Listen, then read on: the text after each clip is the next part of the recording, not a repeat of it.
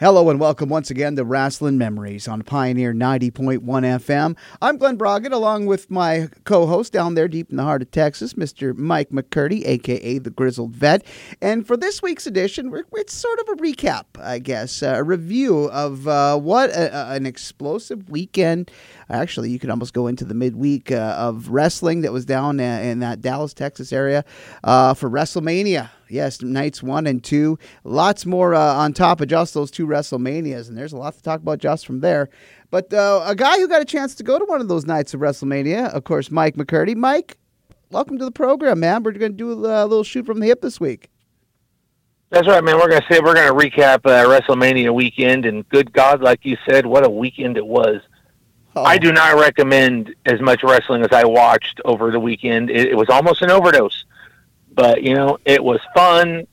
The DFW Metroplex, we survived. WrestleMania weekend is over. Mm-hmm. Uh, lots of events, lots of exposure, lots of stuff to talk about.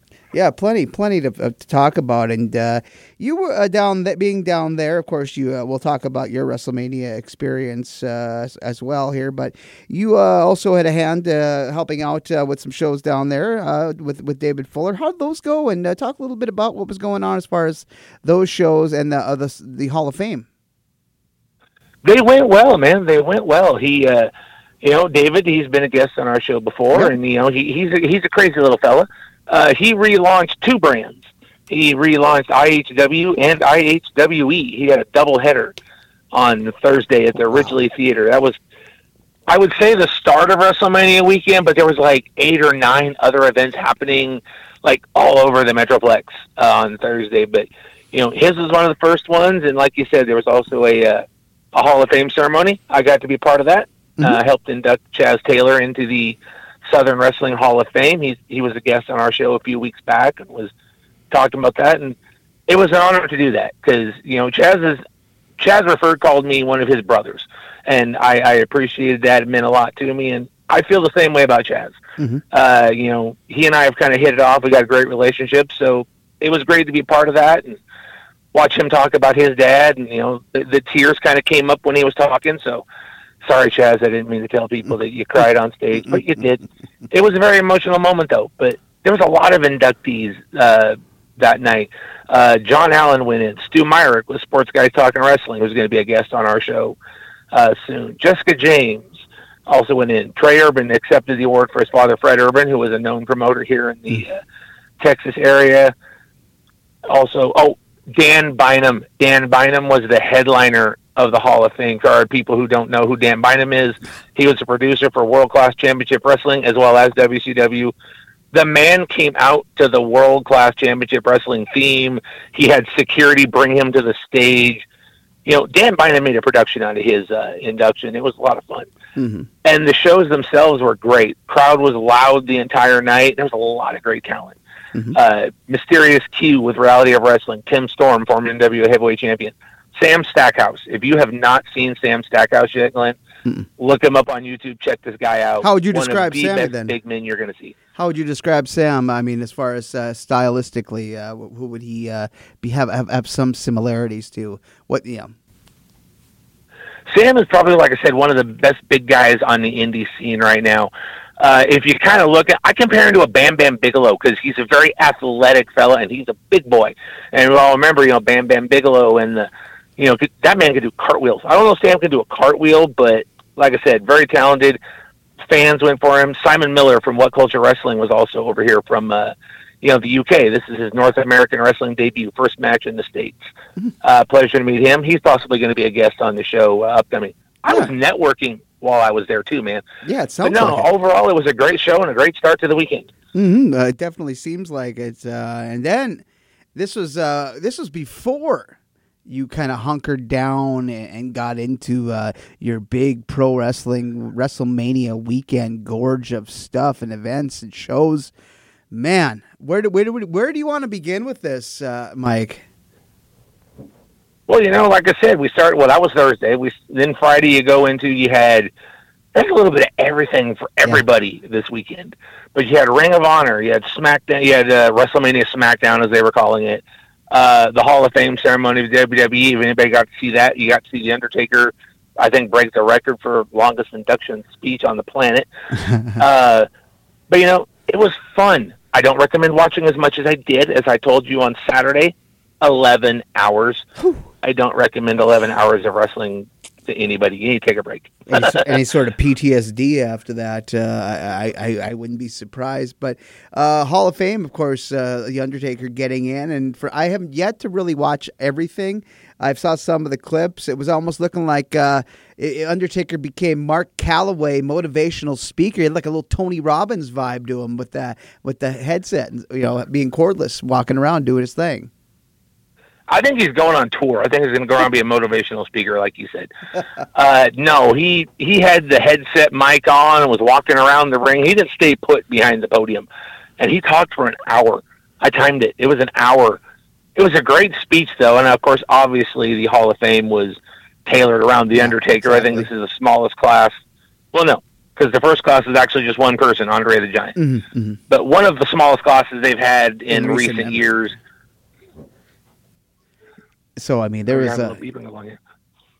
So in recent memory, uh, yeah, this was kind of a short lineup. But again, when you have uh, the main event like uh, the Undertaker, you're going to give him as much time as he wants, and uh, of course Vince uh, inducting him in, and uh, there was a few others that that got in on the on the, in the class here this year that I was looking for. I was very happy to see some very pleasant surprises. And first of all, before I get into those, it's about damn time Queen Sharmell got in. I swear, these these haters online. She, I mean, all of her years of, of dedication. Oh, finally. Well, you know, I mean, Sharmell has her place with Booker T and King Booker, and yeah, she was part of the overall package, and she was a Nitro girl. Um, I will be honest with you. I think there are a few ladies who probably should have gone in before her. Yeah. But I am not going to fault, you know, Sharmell. I'm not going to take it away from her. You know, she had a great speech and she's got her spot in the Hall of Fame. I'm not going to take that away from her. No, she, she's got the ring. And, uh, you know, uh, I, I was really surprised not to see Jenna Morasca there, though. There you go. You know, Ooh, that was but the uh, Steiner brothers, though. You know, they yeah. went in too and oh that was great God. to see. Even though you know Rick's getting a little bald, but it was great to see the Steiner brothers back again because you know they were one of the top tag teams of the '90s and all WCW, WWE. So you know rightful induction. It was great to see them go in. Oh man, you talk about the Steiner brothers, and of course, it was really uh, good that they kind of made amends and uh, made some peace there with Scott and, and the company, so he can be able to attend the ceremony. So no idle threats are being made, and everybody was was kind and kosher. But yeah, to see those guys, you know, at this point in life, I mean, it, it, it's still in great shape, the both of them. But man, when I I think of tag team wrestling, that when they arrived on the scene as a tag team, of course you know, uh, Rick was doing his own thing in the solo work, you know, UWF. And I remember when he was Rob Rechsteiner uh, it, doing jobs in the AWA in the uh, early 80s. But, and Scott did his stuff, uh, you know, in Michigan, and, you know, but when they finally came together as a tag team, I mean, that they were like, I mean, the Road Warriors were always, you know, I was younger kid, you know, I loved the Road Warriors, NWA, all of that. And when the Steiners came along, it was like, you know, I like Rick and the Varsity Club, but when him and Scott got together, you really kind of got to see really what Scott was all about at that point. Uh, because up until then, uh, you saw him briefly here and there in a few matches. Of course, he worked in Memphis too, but it was really cool just to see how fast and how quick they gelled as a tag team together, and just man, the the, the amount of uh, brutality I mean, Road Warriors, they talk about brutality. I'm going to take the Steiners. They were more ground and pound. You had your belly to bellies and your your soup, all kinds of different suplexes. They took you to Suplex City long before Brock and Roll did. Well, definitely, and also they were innovators too. Yeah. How many times had we seen a Hurricanrana before when we saw Scott Steiner do the Frankensteiner. I, okay, uh, maybe you know, maybe maybe the slow uh, Chavo Guerrero Senior one, maybe, but then you you know that's that's still that, that's a push. But no, not the way Scotty did it. No, his was his was almost like a pile driver style thing, you know, and and the greatest name for a move ever, the Frankensteiner. the first time you heard Rick Steiner say, "Oh, people look at that move and go, oh," they looked at Frankenstein, they went, "Oh," so it's the Frankensteiner. You were like, "Wow." Mm-hmm it was a name, it was a moment, and it was a great move.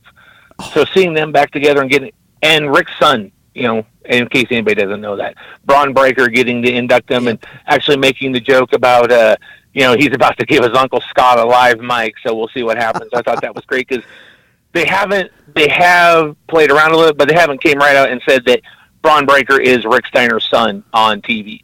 They've made allusions to it. Everybody knows it, but it's never actually been said. So to see him induct his dad and his uncle Scott into the uh, Hall of Fame was great. I think from all of this point forward, though, that it's going to be hard not to, you know, in some way, shape, or form. But yeah, good on them. I mean, yeah, Bron, he's got a hell of a future ahead of him uh, if he stays healthy. But it just got me to thinking because I was watching 89 90 World Championship Wrestling. I'm still into early 1991, but I've been watching, and boy, you talk about that era for tag teams. I mean, you had some. I mean, you had uh, the Road Warriors, of course. You had the Midnight Express.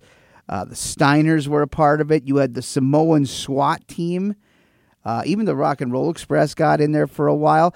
Uh, when I look back and watch these matches, I mean, even New Zealand Militia. I mean, there was just a whole bunch of teams, but they were all were so damn good. It was, mean, around that eighty, about eighty-eight to about 91, 92, uh, there was some really, really good tag teams, and the Steiners had so many, so many great matches. I mean, that feud with Doom was pretty good. I mean, you talk about later on when they worked with uh, Steve Doctor Death Williams and Terry Gordy. I, I mean, those matches. I mean, even, even some of the stuff they did with the Road Warriors. I, I mean, good lord.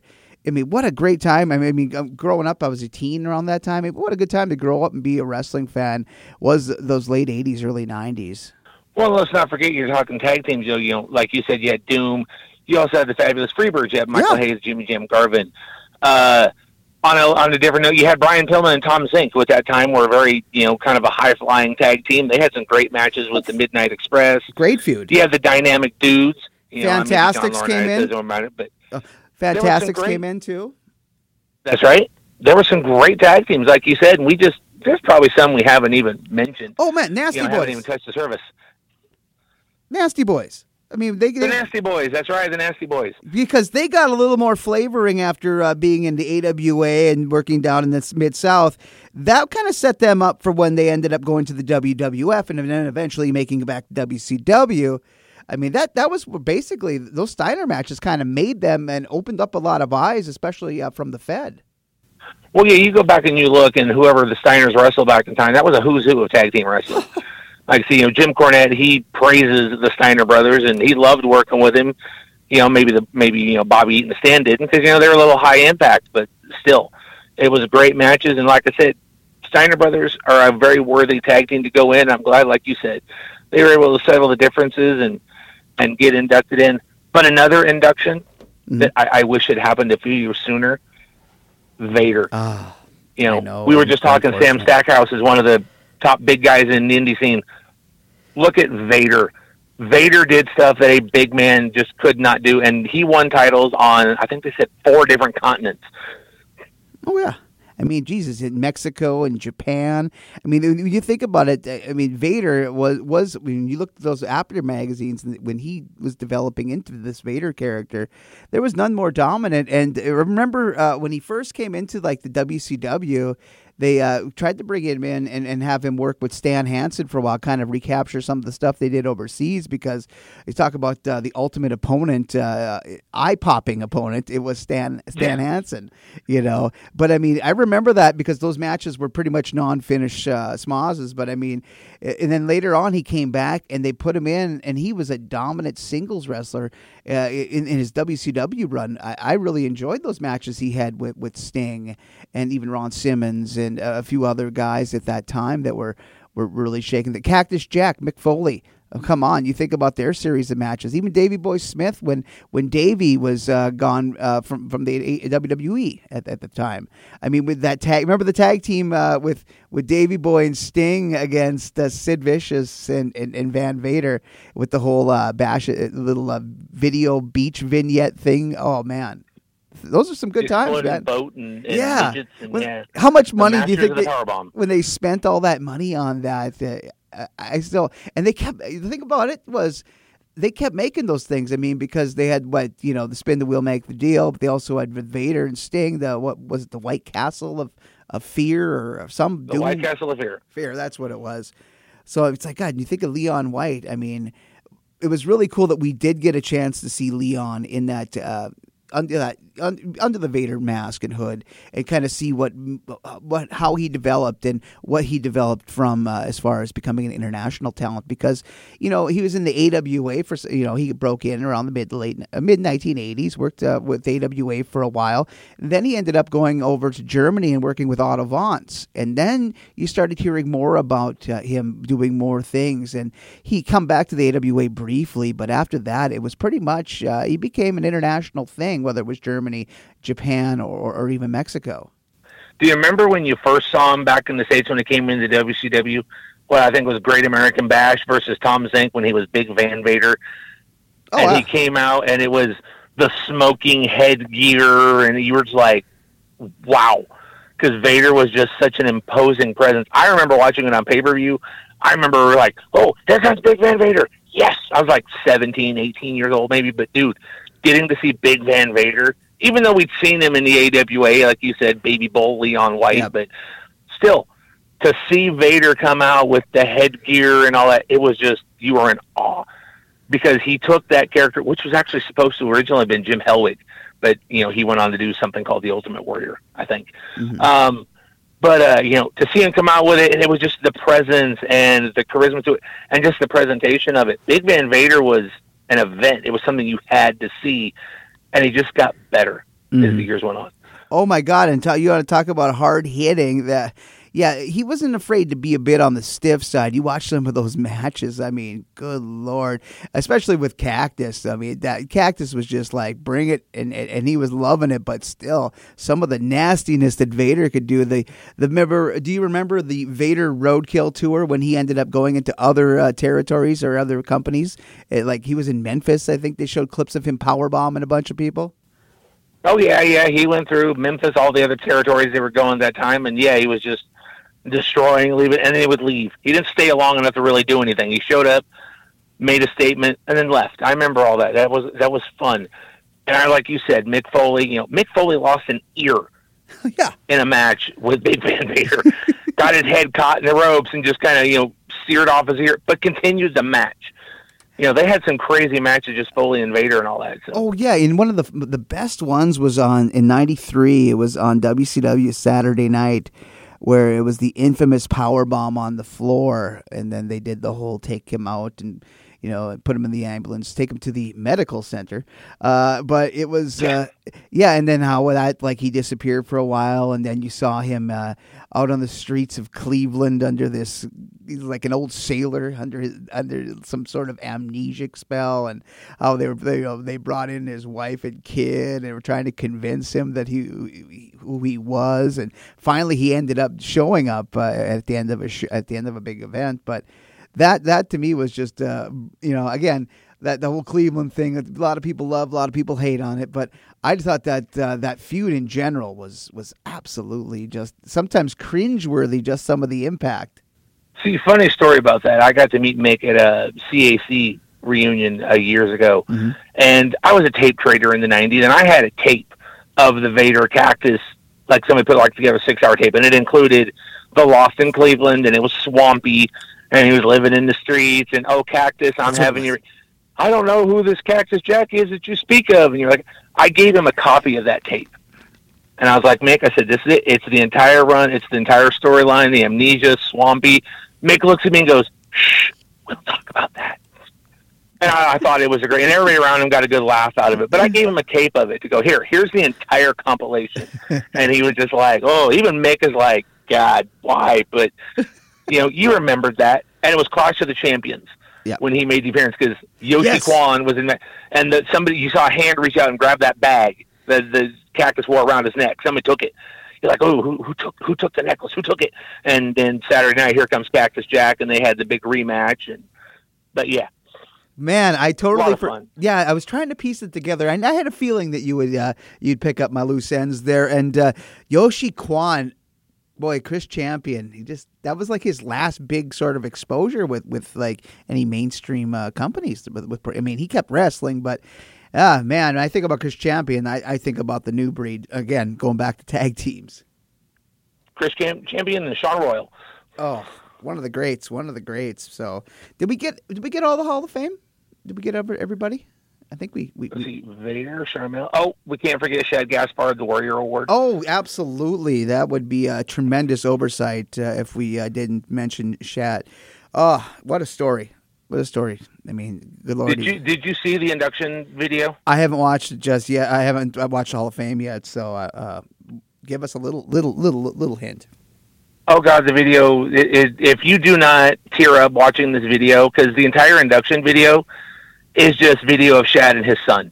You know, at different at games and just in the car, and they've got video of his son. You know, I love you, Dad, and you're just like, oh, dude, they went for the tearjerker on that one. Mhm. If you do not shed a tear watching that induction video, you've got no heart. I'm sorry.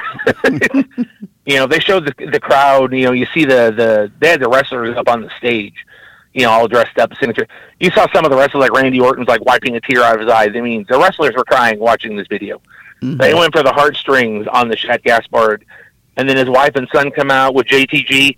JTG and Shad's son do the uh, Bill Crime Time Crime Time dice rolling. You know, they did all that, so that was fun to see that come out and a great speech. Basically, it was you know Shad's wife talking to her son about you know how great your father was and how she sees so much of Shad in him, and it was a mother talking to her son about you know the man they lost. So very very very touching induction, and Shad Gaspard deserved it. Mhm. You know, the last thing he did in his life was save his son before he died. I mean, if that's not a warrior award recipient, if you there's some criteria for it, I don't know what is. Yeah, if that's not courage, tell me what is. I mean, just you know, again, what a legacy he left behind, and just it seemed, you know, I still remember when the when he passed and the tributes are rolling in. Just uh, seemingly what a just a lovable, nice, approachable person, and a good reputation that he had. Even you know, even though he wasn't wrestling with the WWE, he certainly had good connections still with the company. Oh, definitely. Mhm. And see, the thing is, while SmackDown's going on, and SmackDown, you know, the Andre the Giant Battle Royal, Madcap Moss won, okay, Uh, you know, nothing major, basically set up for WrestleMania. But while all this is going on, not very far away, at the Curtis Culwell Center, Super Card of Honor, yeah, great card overall, but one of the greatest tag team matches. Speaking of tag teams, that you're going to see the Briscoes versus FTR. I'm Oh. not going to swear. I want to. Freaking amazing! I've watched that match like five times over the weekend. That Yeah. was tag team wrestling personified. that so amazing. That was awesome. That was I, yeah. You're not overselling it, man, because it it, it delivered and it. I mean, gosh, this was a great match. And as of this taping, last uh, we're on we're taping on a Thursday, so that last night we saw kind of another. Uh, you know, basically an extension of what happened at, at the at the ROH pay per view with another even great match with with uh, of course FTR and the Young Bucks, but the Briscoes FTR. Yeah, it's hard to top, man. That that is definitely in the short list for 2022 uh, match of the year candidates. Oh God, yes. And like you said last night, I wasn't expecting much out of because honestly, I, the Young Bucks. I don't think they've they're living to their potential lately in AEW. But to follow up the Briscoes and FTR with FTR and Young Bucks, and to get the tag team match we saw last night on free TV, you know, if there was a contender and there's not, it would be that one. That would that match was far beyond what I was expecting. You know, Briscoes and FTR was everything I expected and more. Was not expecting the same from FTR and the Young Bucks. I'm liking this th- uh, having FTR getting their chance to shine and uh, you know let them showcase just what a great tag team these two have developed into. I like this push because you know you see too much of it on uh, social media. You know FTR they're not doing much with them. Oh uh, this uh, that they they've made their worst move. They've you know they're ruined in, in, in AEW. But it's like you come out into that pay per view, come out of that pay per view. Now your your mindset's got to be totally, uh, at least altered or slightly changed, or more than slightly changed into believing these guys. Now they, I don't know. It just seemed like that was that had big fight appeal. That brought it over to to uh, Dynamite last night, where they, I mean, those guys were over like Rover, man. But it just seemed like they had an extra added shine to them. Uh, coming off of that Briscoes match because I mean this was another one like that feud uh, with the Bucks the Briscoes, FTR. How many times have we been reading here, you know, interactions back and forth between the tag teams and how exciting uh, we were getting, the anticipation we were having about when and where this match was going to be held till when it was finally announced for the ROH pay per view, and then you know delivering the way it did. Man, I mean, good. What a way for ROH to step back in uh, with this pay per view. Well, definitely, and of course, this is the first uh, event in the Tony Khan era of Ring of Honor, which was a little obvious if you watch some of the matches. You know, Wheeler Yuta and Minoru Suzuki. There was definitely an AEW kind of a, a slant to it a little bit, but overall, it was great. But I agree with Jim Cornette. Anybody who had to follow after that tag match was not going to because that was the main event. Yeah. Honestly, that could have been the main event of the card, and I don't think anybody would have felt slighted by it, especially those who got to work before them. Because mm-hmm. after that, we got uh, Rhett Titus and Minoru Suzuki for the TV title. Minoru Suzuki obviously going over, and Suzuki, man, here in Texas, dude, he was the Iron Man of the weekend. That man, I think, wrestled like six or seven times over the span of the weekend. I mean, and on that, he was going to other events too. Like you, people would see him like backstage at other shows that he wasn't working on. Suzuki was like the Iron Man of the WrestleMania weekend here in Texas. He was everywhere. And then you had, you know, Jonathan Gresham and Bandito. I'd never seen Bandito before, mm-hmm. but I thought that was a great match. And when do you ever see a wrestler who tells the referee to send his manager to the back? He wanted to wrestle a real match. He didn't want Chavo interfering. I thought that was entertaining. But to follow FTR and the Briscoes, and I hate to just keep like gushing about it, but to follow that, impossible. Mm-hmm. You know, the crowd just they had seen so much by then, and just to follow that. Mm-hmm. But the Super Card of Honor in itself was a great card. Oh, I thought it was absolutely fantastic show. I mean, I mean, it's the first time I've watched a Ring of Honor pay per view in quite quite some time. I kind of just lost track because I we don't have a Sinclair station uh, nearby, and I keep forgetting to watch it online, and then shows mount up. You know that happens. And I, mm-hmm. but I mm-hmm. mean, coming in, I, I wanted to give a, a clean slate. I wanted to make this show one of, of being committed to whenever they decide to do what they do, whether it's television, uh, online streaming, YouTube, whatever. Uh, for as far as the first show out, I was yeah, I, I really really really liked this uh, pay per view a whole bunch, and and I'm a big fan of this Jonathan Gresham, and I'm really kind of liking uh, this feud with Jay Lethal. I mean, just because of their ties and their connections. I mean, Jay Lethal, there was another one that signed with AEW and they didn't know what the heck was going on after a while. He was just working Dynamite or working Dark and uh, Dark Elevation, maybe an occasional Rampage match. But I think, uh, you know, again, I don't think it's a step back because I mean you're moving back into a, a relaunched company and you're working against one of the uh, again uh, one of the great up and coming wrestlers right now, this Jonathan Gresham. I can't wait to see Jonathan Gresham and like you know a Bryan Danielson or even a Samoa Joe, you know stuff like that. There's a, pl- a lot of options, a lot of upside for John.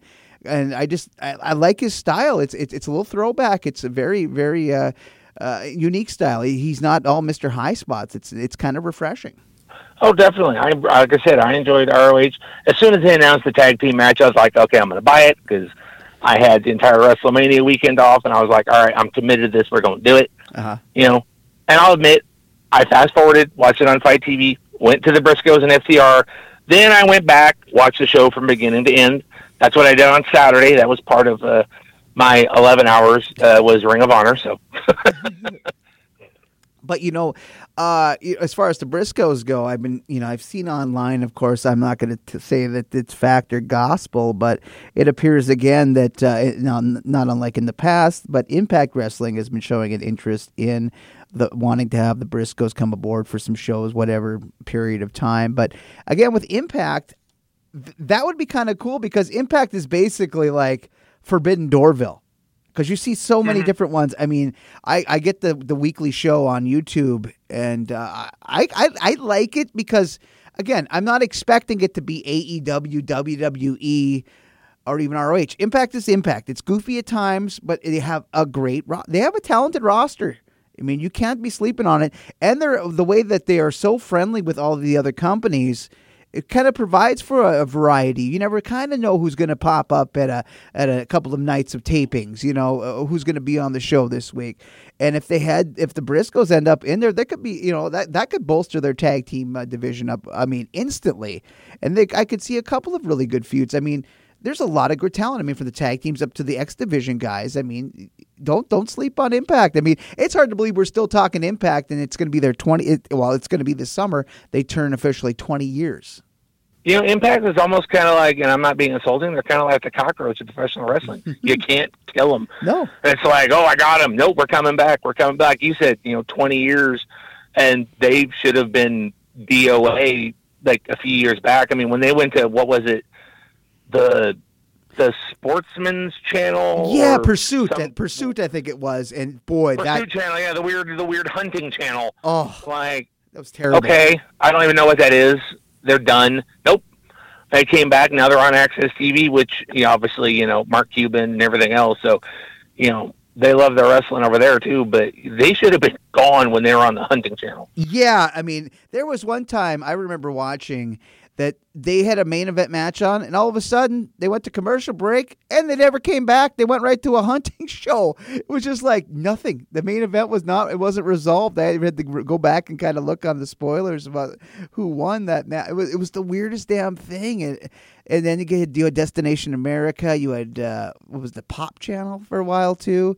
I mean, were on pop. They were on pop. Yeah. Yeah, yeah. So I mean, these guys. I mean, having this deal being made with, with Mark Cuban, you know, and the uh, AXS folks. I mean, you have that, and you have New Japan on the on the network again. So that I mean, it's a good night for mm-hmm. some good wrestling fans.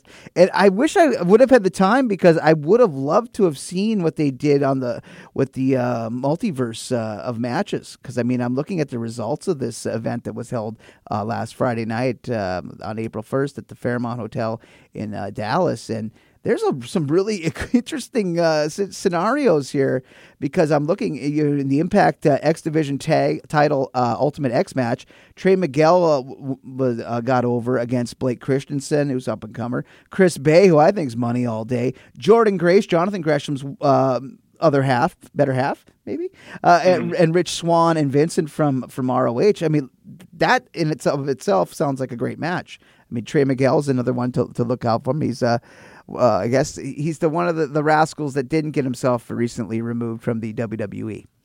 But anyway, I digress. Uh, okay, Mickie James, Nick Aldis, uh, you know, the husband and wife, uh, husband and wives battle. They took on and defeated Chelsea Green and NWA champion Matt Cardona. Speedball Mike Bailey, one of my favorites these days, uh, defeated Alex Shelley. You had an Impact uh, Knockouts tag team uh, matches. you also had uh, Tomohiro Ishii, Ishii brother, uh, uh, defeat Eddie Edwards. Jonah and Josh Alexander against Moose and PCO. Deonna Purrazzo had a, a, um, a champ champ challenge where she worked with Fabi Apache from AAA. Uh, Chris Sabin against Jay White, and the Good Brothers against the Briscoes at the end of it. That was the second time the Briscoes wrestled that evening. Yeah, I think the Briscoes had like three or four matches over this weekend too. Because one thing people don't, you know, outside of not understand, you know, it was referred to as WrestleMania weekend, but it was really wrestling weekend. Mm-hmm. Thursday, Friday, Saturday, Sunday. There was even a group VIP Pro Wrestling. They ran midnight after Mania on Sunday after night two was over. You could go just down the street, and they had a match. And the card I think went until three a.m. Huh. So there was wrestling all weekend, all day. That the Ring of Honor pay per view was in the evening. Uh, NXT they ran on Saturday night one of WrestleMania. They ran I think at like noon. So you know you see a crowd that's there at like eleven o'clock in the morning. I mean it was all day every day for four days. You couldn't throw a dime without hitting like a wrestler somewhere in the Metroplex over this last weekend. Oh man, exactly, and uh, yeah, again, I, I might, I, I'm tempted to, to go back and maybe watch the multiverse of matches just because, again, we met, I went over it that lineup. There's a lot of great talent on that, and uh, well, I guess we can get into the uh, the I guess WrestleMania itself. Kind of saved the, the the the big one for for last year, Mike. I, I I think we can get into it right now. We got some time. Yeah, I think I, I think that WWE had an event over the weekend yeah. along with Game Changer and Impact and Ring of Honor and who and all the all the multiple local promotions in this area. Yeah, I think WWE ran like a night or two or something. Yeah, it was yeah, called yeah. WrestleMania. Yeah, yeah, yeah, yeah. They found they found a local uh, venue. I mean, I mean they, they do what they do. Yeah. But two nights. Seventy-seven thousand people in attendance on Saturday. Seventy-eight thousand people in attendance on Sunday. And no, we are not going to follow WWE in their press release of 156,000 fans attended WrestleMania over the weekend for the biggest audience in history. No, Oh, that's a stretch. because a lot of the people were there for both nights. You can't count them twice. But you know the WWE press machine. You know they kind of got to, you know, insert it up. But yeah, no, there was not 156,000 fans in attendance over the weekend. There's a lot, but there was not 156,000 fans. As soon as I read that, I was like, no, that's not how that works. but, but you know, with all Maybe they things, set a box office record. yeah, but all things considered, I mean, think about what you know by this time next year or year after when things start to kind of uh, again continue to ease up a little bit and, and you can get a more of a foreign delegation again of, of fans coming.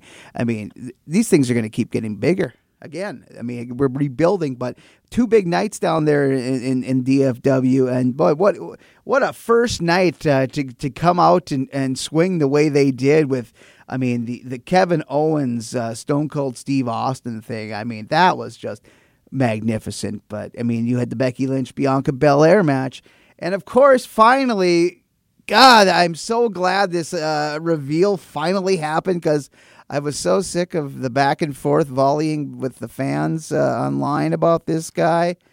I'm a fan. I don't mind him, but yes, Cody Rhodes came in and uh, had a big, big return, a big match with uh, Seth Rollins. He he popped the crowd. It's kind of nice, I guess, for Cody to hear the fans uh, cheering him once again.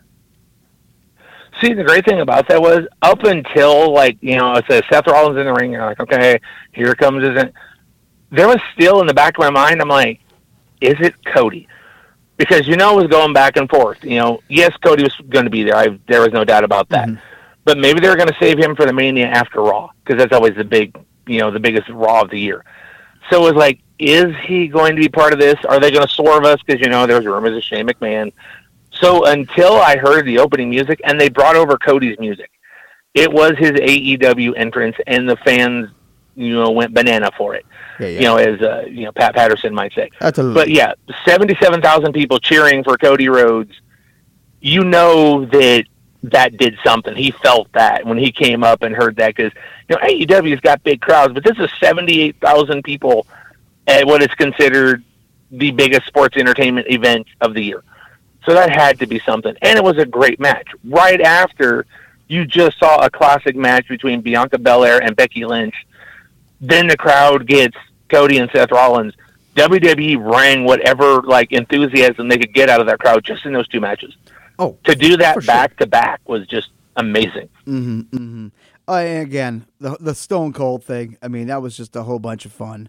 I mean, with, with, with Kevin Owens, the perfect opponent, I think, for, for him in, in that sort of scenario, because Kevin can dish it out verbally, but I mean, to have that that turn into the match it did, and uh, you know, again, we weren't expecting a mass, we're uh, uh, you know, uh, a scientific battle of the ages. We got kind of what we expected if there, you know, the scenario of the match were to go through as it did. See, honestly, I got more than I expected. I figured it was going to be Austin going to come out. They were going to talk, jaw jack. Austin finally said, "I'm just here to whoop your ass," and they were going to like fight, and then there was going to be a stunner. Boom, beer bath. We were over. So when Owen said that I didn't invite you out here to talk, I invited you out here for a, to challenge you to a match. I was like, and like the '90, you know, the kid in me kind of came up like going, "We're going to see Stone Cold wrestle." Oh damn! Oh damn! Like you said, it's it's Austin. It's 19 years later. He couldn't do a lot of what he used to do, but the man still took a stunner. He took a bump on the concrete. You know, you're not expecting that at his age with all his you know knees and back and neck and everything else. But you know, it ended great, and it ended night one, which was probably the best night. You know, I was at night two, but night one was probably the best night of uh, the weekend for WrestleMania. Hmm Now we're hearing a lot of big, big praise for a lot of big matches for night one, but yeah, I guess uh, what I've been getting the the, the, the vibe off of uh, uh, the the uh, Charlotte uh, Ronda Rousey match was it was a bit of an underperformer. Uh, you know, again, it's kind of hard to top some of these matches that are already on the card, but I haven't really been hearing all the glowing reviews that I've been hearing from, from these other contests in regards to, to Charlotte and, and, and Ronda. It didn't, for me, it didn't deliver. It wasn't what I was, I was expecting something more. But once again, I think also that might have to do with card placement after you just saw, you know, that great ladies match. Then you saw Seth and Cody, and then you get down to the end, and then you've got, you know, Charlotte and Becky. It just, the crowd didn't seem into it there was a few spots that kind of seemed off. But and I'm a Ronda Rousey fan. This is one of the matches I was looking forward to, mm-hmm. and it just didn't. It didn't hold up for me. I don't really think it wasn't. I'm not saying it was bad. Yeah, it just wasn't what I was expecting. Yeah, I see, I was I, I guess I've been kind of getting the gist from you know that Ronda real. I don't know if it's not the same Ronda. I mean, post uh, baby and all of that. Uh, I, I, don't know if it didn't. It, some people were saying that her heart really wasn't completely into it the way she was that first run. But you know, it is what it is. Oh, and speaking of it is what it, it is. How about the Miz and Logan Paul? What a tag team they were taking on uh, father and son, um, the Mysterios. You know, I give Logan. If there, if there was an award for it, I'll call it the Bad Bunny Award because last year, you know, Bad Bunny shocked everybody by how good he did. If there was an award for celebrity participation, it's going to go to Logan Paul this year. Yeah. I mean, I know the guy's a boxer and everything, but boxing's a little bit different than wrestling. But you know, even Jim Cornette raved about him and said WWE needs to do some more with him. You know, Logan Paul should be a part of the WWE right now because he was good in the ring. You know, you wanted to hate him but he did his job so well. When he did the three amigos and then he did the little dance, you know that pissed people off. I mean, Logan Paul and The Miz, I wasn't expecting much out of it. Big surprise for me. I loved watching Logan Paul. You know, I am a Miz fan, but I just the match just kind of didn't. But Logan Paul was great. Mm-hmm. So we could should expect something down the line. Maybe he could become a maybe a, a, a SummerSlam Survivor Series, uh, maybe even Royal Rumble next year. So there's a lot of potential upside uh, out of the they Paul should do situation. something. Let him get back for uh, the skull crushing finale that he took from the Miz. I'm thinking. You know, I'm they, thinking. They've got an obvious storyline, so mm, I'm thinking obvious Royal Rumble uh, elimination leading to Mania match. Maybe SummerSlam. Maybe SummerSlam. I don't know if it would uh, last as long as the Rumble. That's I, I, I, think we'd just sprinkle it in here and there with element of surprise later. But I mean, yeah, I could see it working for SummerSlam too. So there, there, mm. we got a couple of scenarios. So now we go to night two, and uh, this show is uh, kicked off uh, with, with, Triple H. Triple H uh, going out, making his big entrance, and doing the classic when a person is done in the business, leaving his boots in the ring. What a career! What a career Paul Levesque had inside the squared circle from those Terra Ryzing days to making it to WWF, uh, you know, working DX, finding his own way with the game. I mean, wow. What a run. But unfortunately, again, he's stepping away for the right reasons. You know, he had a cardiac episode. He wants to uh, live a longer life, wants to be around for the fam. So I guess it, in he's all in all, defibrillator. Yeah, and all in all, I think like, it, we don't want we don't want that going haywire in the middle of a match. No, he cannot wrestle anymore. No, no, that's the reality of it. But I mean, that was a way to kick it off. Do the say goodbye, hello, and welcome again. Saying goodbye, but yet welcoming people to a, another night of, of Mania, the night that you made your way to WrestleMania. Let's let's start with yes, you, man. Yes, the night I was one. My son and I were two of uh, seventy eight thousand seven hundred something people. I thought it was I thought it was four hundred jillion. 400. It, it sounded like it sometimes. Yeah. You know, you got there, and if you haven't seen AT&T Stadium before, that thing is huge. You know, this is like I think the second time I've been there, and it's just huge.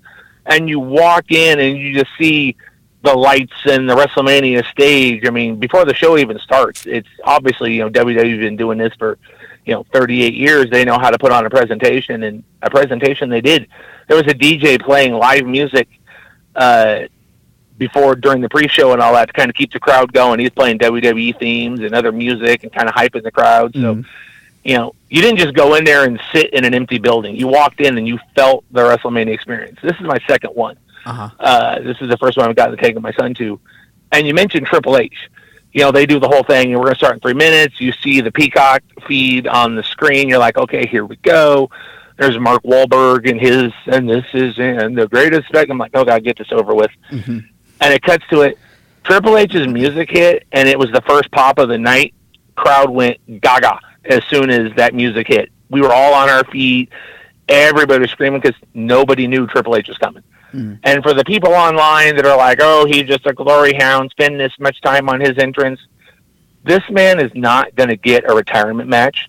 He cannot have a retirement match. Give him this. Let him come out on the grandest stage of all time. Thank the fans. Welcome to WrestleMania.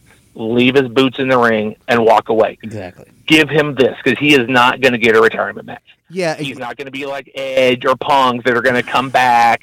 You're not going to see him come back from an injury. No, this is a heart issue. He's not going to come back and all of a sudden be like, "Oh, I can wrestle now."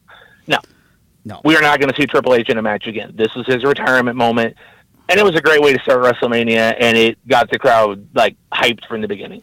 Yep, and it led right on in uh, to we uh, a great night. Uh, some, you know, again, a, a, night of matches. Let's right, let's talk a little bit about it here. Uh, RK Bro in a three-way tag team match with the Street Profits and Alpha Academy. I mean, you got some guys that can really go, man. Uh, RK Bro, of course, Randy Orton. Uh, yes, uh, I, I, still can't believe Randy Orton hasn't uh, hasn't uh, turned on him yet. Hasn't turned on him just yet. You know it's going to happen. You know it's going to happen. We're going to see the dissolution of RK Bro so they can have their program together, which is what's going to elevate Matt, or excuse me, Riddle, Riddle, not Matt, Riddle, Riddle to that next level. Because Riddle is a main event performer. One day he will be the main event of WrestleMania. I'm mm-hmm. comfortable in saying that. Mm-hmm. But right now, yeah, RK Bro, the Street Profits, you know, Alpha Academy, great match, mm-hmm. great wrestlers. Otis did what he does. He did the power moves. You know, Chad Gable did his thing. Street Profits did their high flying stuff. Matt Riddle springboard RKO, dude. To see that live was like, wow. I mean, just out of nowhere to jump up the top rope and off of that, you got damn. And then Orton falls with the, uh, you know, the other guy coming off the top rope and hits him with the RKO. So stereo is what they go with the RKO. But yeah, that was a hell of a tag team contest. I I, I, I really I like the Alpha Academy, of course. Uh, Chad Gable getting a better chance. Uh, yeah, getting uh, making me forget about the Shorty G nonsense and Street Profits. I'm still waiting for the Street Profits uh, dream match against Private Party. Yeah, well, maybe you know once the contract's end or something, you know, maybe you know private party will get let go. But That'd be like the clone you, fight. You do kind of see some similarity between yeah. the two, don't you? Very much so. I mean, uh, not to knock any of them though. I mean, the, both teams are, are quite gifted, but I would I would love to be uh, the, the referee in the ring or or just be a fan in the in the uh, ringside listening to those guys figure out the, and work out a match because such similar styles. What a big uh, the big man almost made his uh, WrestleMania appearance against Bobby Lashley. Now, this wasn't expected to be, again, a, a, a technical thriller. This is kind of the big man match of, of, Mania. Talk a little bit about it. Bobby Lashley uh, getting the better of Omos. See, there's another thing, too. You see Omos or Omos on TV and all that. You don't realize how big that man is. Even where I was sitting, you could see just how giant of a man Omos is. TV does not do him justice as far as how big this boy is. I mean, even the seats we were at, he was still towering. I was like, damn, you know. But they put, for me, they put it together like really quickly. It's like Bobby Lashley comes out. Okay, now he's going to face him WrestleMania, you know. And Bobby, you know, braining himself on the uh, on the turnbuckle on the post or whatever. That was just bad. But luckily, everything came out on that one. But you kind of got the feel of it, and yes, Bobby Lashley got the win. Is this going to stall Omos? I don't think so. Obviously, you know, for people who've watched it, you saw what happened on Monday. Now Omos has someone to speak for him. He's got MVP. I think that's going to help because Omos just should not talk. Mm-hmm, mm-hmm. Now the match, uh, the purists are still talking about. Sami Zayn and Johnny Knoxville. I mean, again, you look at this. I think this was uh, uh, just a whole lot of fun. I mean, I, a good, stupid, fun match. I mean, there wasn't big money on, big titles on the line. I mean, there wasn't uh, loser leaves, whatever.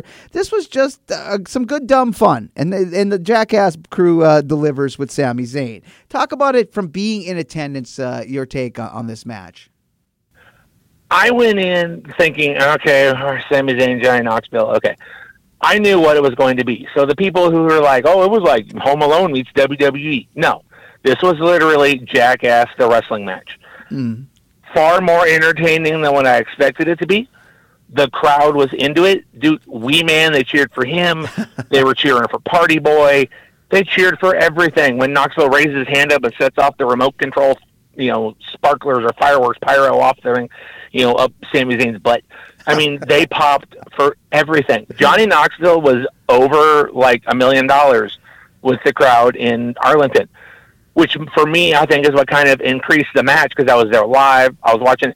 My son was having fun with it. He's just recently discovered Jackass, mm. so you know he was having some fun with it. But the crowd interaction with it and how everybody was cheering for everything, for me, that's what made the match just that much better. Mm-hmm. You know, it was more than what I expected. You know, if you listen to Jim Cornette Experience uh, this, or Drive Through this last week, last night, it was 15 minutes of. I think Jim Cornette almost had a stroke. He hates it, obviously. Uh-huh. Yeah. Uh, not Jimbo, no. Not not not Jim. No, not the leader of the cult of Cornette. Not him. No, he hated it.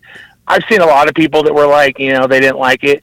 Uh, Bob Cook, who was a former guest on our show, he enjoyed it because oh, some of the old school guys could see it for what it was. Mm-hmm. It was purely entertainment. You weren't watching this to see a suplex or an armbar. You weren't watching to see submissions. You were watching it to see what you got. Bowling balls, of the nuts, the boot, the the mousetrap. The mousetrap thing was a little ridiculous because on TV they can kind of edit it as yeah. they're showing it. Live, they struggled with that mousetrap getting it into there. It was horrible to watch that live. I haven't gone back to look at it, but what I've seen, the cameras are editing a little bit of what you see. It looks a little more seamless. Sure. Live, they were struggling with a giant mousetrap. well, yeah, I mean that's got to be expected. Everything can't be that too smooth, but fun, yeah. fun, fun stuff. I mean, again, it's not going to be something we're going to look back and uh, think of in the you know the same vein of uh, Steamboat Savage, but it was it was good fun. Yeah, yeah. Sasha but Banks. To see it on TV, you yeah. can see. I I give WWE props for their editing process. They made it look far better because they struggled with some of the props a little bit because they were a little big. Well, yeah, I mean, again, trying out all of those things and, and, keeping them conducted in the continuity of a match. I mean, that that too must have been something, you know, as far as you know, having a certain amount of time, all that plays into it. But overall, entertainment was was, was definitely found. Sasha yeah. Banks, Naomi win the uh, World uh, Tag Team Championships for the ladies. Uh, over uh, the champions at the time going in, Carmella and Queen Zelina, who, of course, I've just heard split up the team. Naomi uh, also we had uh, you also had Liv and uh, Natalya. Liv Morgan, Rhea Ripley, and, and Natalya and Shayna. Yeah, I was trying to get yeah, my thing was freezing up on me, but so uh, I don't know. Sasha Banks, I always I think of her more in the in the singles mix. She's just that damn good, but. I guess her and Naomi would be all right for a tag team, uh, you know, for tag team champions. However long of a period they're going to run, but uh, I mean, again, another one of those is what it is. Good, good, good match. Good results. Boom. That's I would have went with Liv and Rhea if it were me. That's who I was kind of rooting for. I thought that made kind of like the better team. But mm-hmm. overall, though, live, this was a match that just did not. This was a match where I actually got up and went to use the restroom, got a concession. Mm-hmm. The crowd was not into it. No. Phil, They just seemed kind of flat. It was just like, all right, we're going to throw all the women in there, and they're going to have a match and the crowd was just not into this one. Yeah, I think everybody was just kind of calming down and resetting because I mean you had Edge and AJ Styles as well. What are your thoughts on uh, Edge against the Phenomenal One? That was a great match. Crowd was into it. Um, Edge's Edge's entrance was really cool to see live with the pyro and the, and the throne coming up and him walking down. You can see where he's going for a more darker, mm-hmm. you know, style. Damian Priest now with it. Damian Priest is kind of interesting because from where I'm sitting, you didn't see him pop up. We had to see it on the screen. Yeah. But he just kind of was like there, like hi. and you're like, where were you? Where was he? Where did he come from? Okay. It yeah. kind of, if I hadn't seen it on the screen, I wouldn't have known it happened because there was no reaction to it. Uh-huh. It was just AJ looking at him like, oh, hey. And then, you know, Edge speared him on the top and got the pin. Boom. Uh-huh. But Damian did not get a reaction because I honestly I don't know if the crowd knew where he came from. He just kind of was, "Hi, I'm here." And that was interesting. I wouldn't have known if I hadn't seen it on the screen because there was really no reaction to it at the time. Interesting perspective from being there. Uh, this match, I'm not even going to comment. New Day, Sheamus, Ridge Holland, they brought it over from the night before. Basically, was just, I don't know, was here, there, gone, boom. Uh, was done in under two minutes. I wouldn't even have put it on night two. I don't even know if that's what they had originally planned. I wouldn't even have bothered to put oh. it on the show. It went over like You know, nobody liked it. They were boo- they were I think they were booing more instead of Ridge and Sheamus winning. They were booing that it was like less than two minutes. Yeah, because it really that was, was the nothing. only match of WrestleMania that was that short. It just seemed like a waste of time. Well, Stone Cold made his way back to Mania for night two uh, at the end of the big contest with Pat McAfee, Austin Theory, Vince McMahon out down there as well. What do you? What's your take on this, Pat McAfee? Though, I mean, for a guy that uh, you know he does announcing and stuff. I mean, he's been training for uh, for wrestling for quite some time, but man, that guy does some good stuff in the ring for a guy who's not doing it every week. Well, yeah, no, I mean we've seen Pat McAfee obviously against Adam Cole, and Yeah. we saw him at the, uh, you know, in War Games. So we we know he's athletic. We know he's talented. The superplex spot off the top rope, where he backflipped, runs up, jumps up to the top rope, does the superplex. The crowd blew for that one. They loved that. That was a big pop for that one. Vince McMahon coming out. I've never been in a building, you know, I've I've seen Vince McMahon live at like a Raw one time. But this is interesting to hear 78,000 people singing No Chance in Hell. Vince is supposed to be the evil Mr. McMahon, but the fans love to sing along with his uh, theme music. You know, so another big surprise that everybody popped for was McMahon coming out. Obviously, though, after, you know, McAfee got the win with Austin Theory, we go through the way too long. And speaking from the person who was there live, the crowd was not into it. They were silent. I think they were sitting on their hands. Nobody cared. It was just, it was crickets. It was so quiet. I don't think anybody cared about the McMahon McAfee thing. Mm-hmm. It was a, it was a waste of time. It was another one of those like, it was just dead. You know, TV obviously maybe they can kind of like up the crowd noise a little bit, but live it was dead. Nobody cared, Mm-hmm. And it went too long. It was like four or five minutes long. You're like, okay, is this over? The punt kick thing. Oh, we're gonna celebrate. Let's take a selfie. But then the glass shattered, and a total 180 because this crowd that was very silent, very dead, all of a sudden back up on our feet, and you know, screaming and yelling. Everybody was all excited because they got to see Austin come out. Mm-hmm. And yeah, yeah, business picks up every time. oh, Uh, oh, definitely. Yeah, and now we, we, we hey man, we're almost to the to the end of the program. We we timed this just right because we still have one more match, the winner take all championship unification match. Uh, Universal Champion Roman Reigns going in against WWE Champion Brock Lesnar. Roman Reigns getting the victory. Uh, some people were a little disappointed in this one as well. Were you disappointed in uh, the overall match? What's your take on this? Once again, it was another one of those. That I think the buildup it didn't deliver to it, and there was a weird feeling in the crowd. You know, they weren't cheering Roman Reigns. They weren't cheering Brock Lesnar. I mean, there were Roman Reigns fans. Obviously, I had a group of them right in front of me that hands up in the air with the one finger, but I don't think it met the buildup. And it just seemed the way it ended. It just seemed to kind of like end. But now we're hearing that possibly Roman might have had an injury during the match. He, I guess, at one point in time, he tells Paul it's out, referring to his shoulder. Jim Cornette saw some stuff online, and he says to him it looks like uh, a, a, tear because the way it knotted up and bulged up, which is not what a separated shoulder was going to do. So we're looking at that. There might have been a possible injury, which that could have, you know, laid into exactly what happened. But overall, it didn't have the greatest WrestleMania match of all time. It didn't have the big fight feel, you know. Number the first show had all the big entrances. You know, everybody's coming out with the crazy entrances. Bianca Belair had her entrance, and and Sheamus and Cody, or Sheamus, Seth and Cody. This one, you had Sasha come out in the. I was expecting more bigger entrance. I was expecting it was Roman and Usos and Paul Heyman. They came out, and then Brock Lesnar came out. I wanted a bigger. I wanted a more big fight feel to it because that's what they were promoting it as. And for me, it didn't come across as that. Mm-hmm. Probably just uh, they were they were spent by the time because I mean two big nights of wrestling like that. But, but again, still that's kind of disappointing that they didn't go all out as far as the the big entrances for everyone. But anyway, we have wrapped it up, my man. We've made it. Your odyssey of wrestling has paid off into this edition of Rasslin Memories with a whole bunch of great uh, updates and hot takes. And man, would you do it again? Um, if it comes back to Dallas, probably I'd go again. Will I be one of these guys that travels around? Like, am I going to go to SoFi Stadium next year? No. No. I'm going to stay right here in the DFW. And if it comes to me, I might go to them. But, you know, overall, it was fun. Um, overall, if you're a wrestling fan, you had a great night. You had a great weekend of wrestling. if you're not a WWE guy, you're not an AEW guy, you had something that you could go see here in the Metroplex. And almost everything that was available, like big card wise, was available through FITE TV or through other streaming services. So if WWE is not your cup of tea, you had something to watch. This was an amazing weekend of wrestling. I'm detoxing a little bit. I haven't even really sat down and watched Raw yet. I watched AEW last night because it was something a little bit different. But you know, I'm going on a little detox right now. Rightfully so, man. But thank you so much uh, for sharing all of the stuff, all of the results of your wrestling odyssey. Well, that's it for Rasslin Memories this week. For the Grizzled Vet Mike McCurdy, I'm Glen Broggett. So long for now.